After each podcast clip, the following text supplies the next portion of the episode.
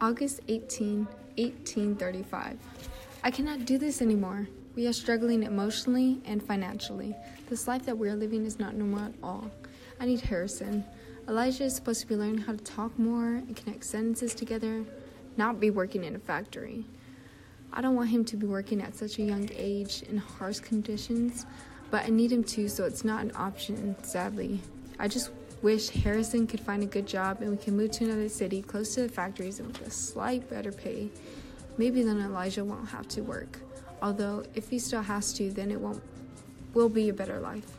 I'm sure he misses his daddy, so do I, but this is our time of emergence. I'm just trying to do as best as I can to guide Elijah with love, care, and selflessness. Elijah's waiting for me to start cooking. It's truly been a long day. I'm just so lost. Everything is out of my control and I feel isolated. I have to wipe these tears and put a smile on my face for Elijah and act like everything's okay even if it's not. Elijah barely knows what's going on. He's barely five years old.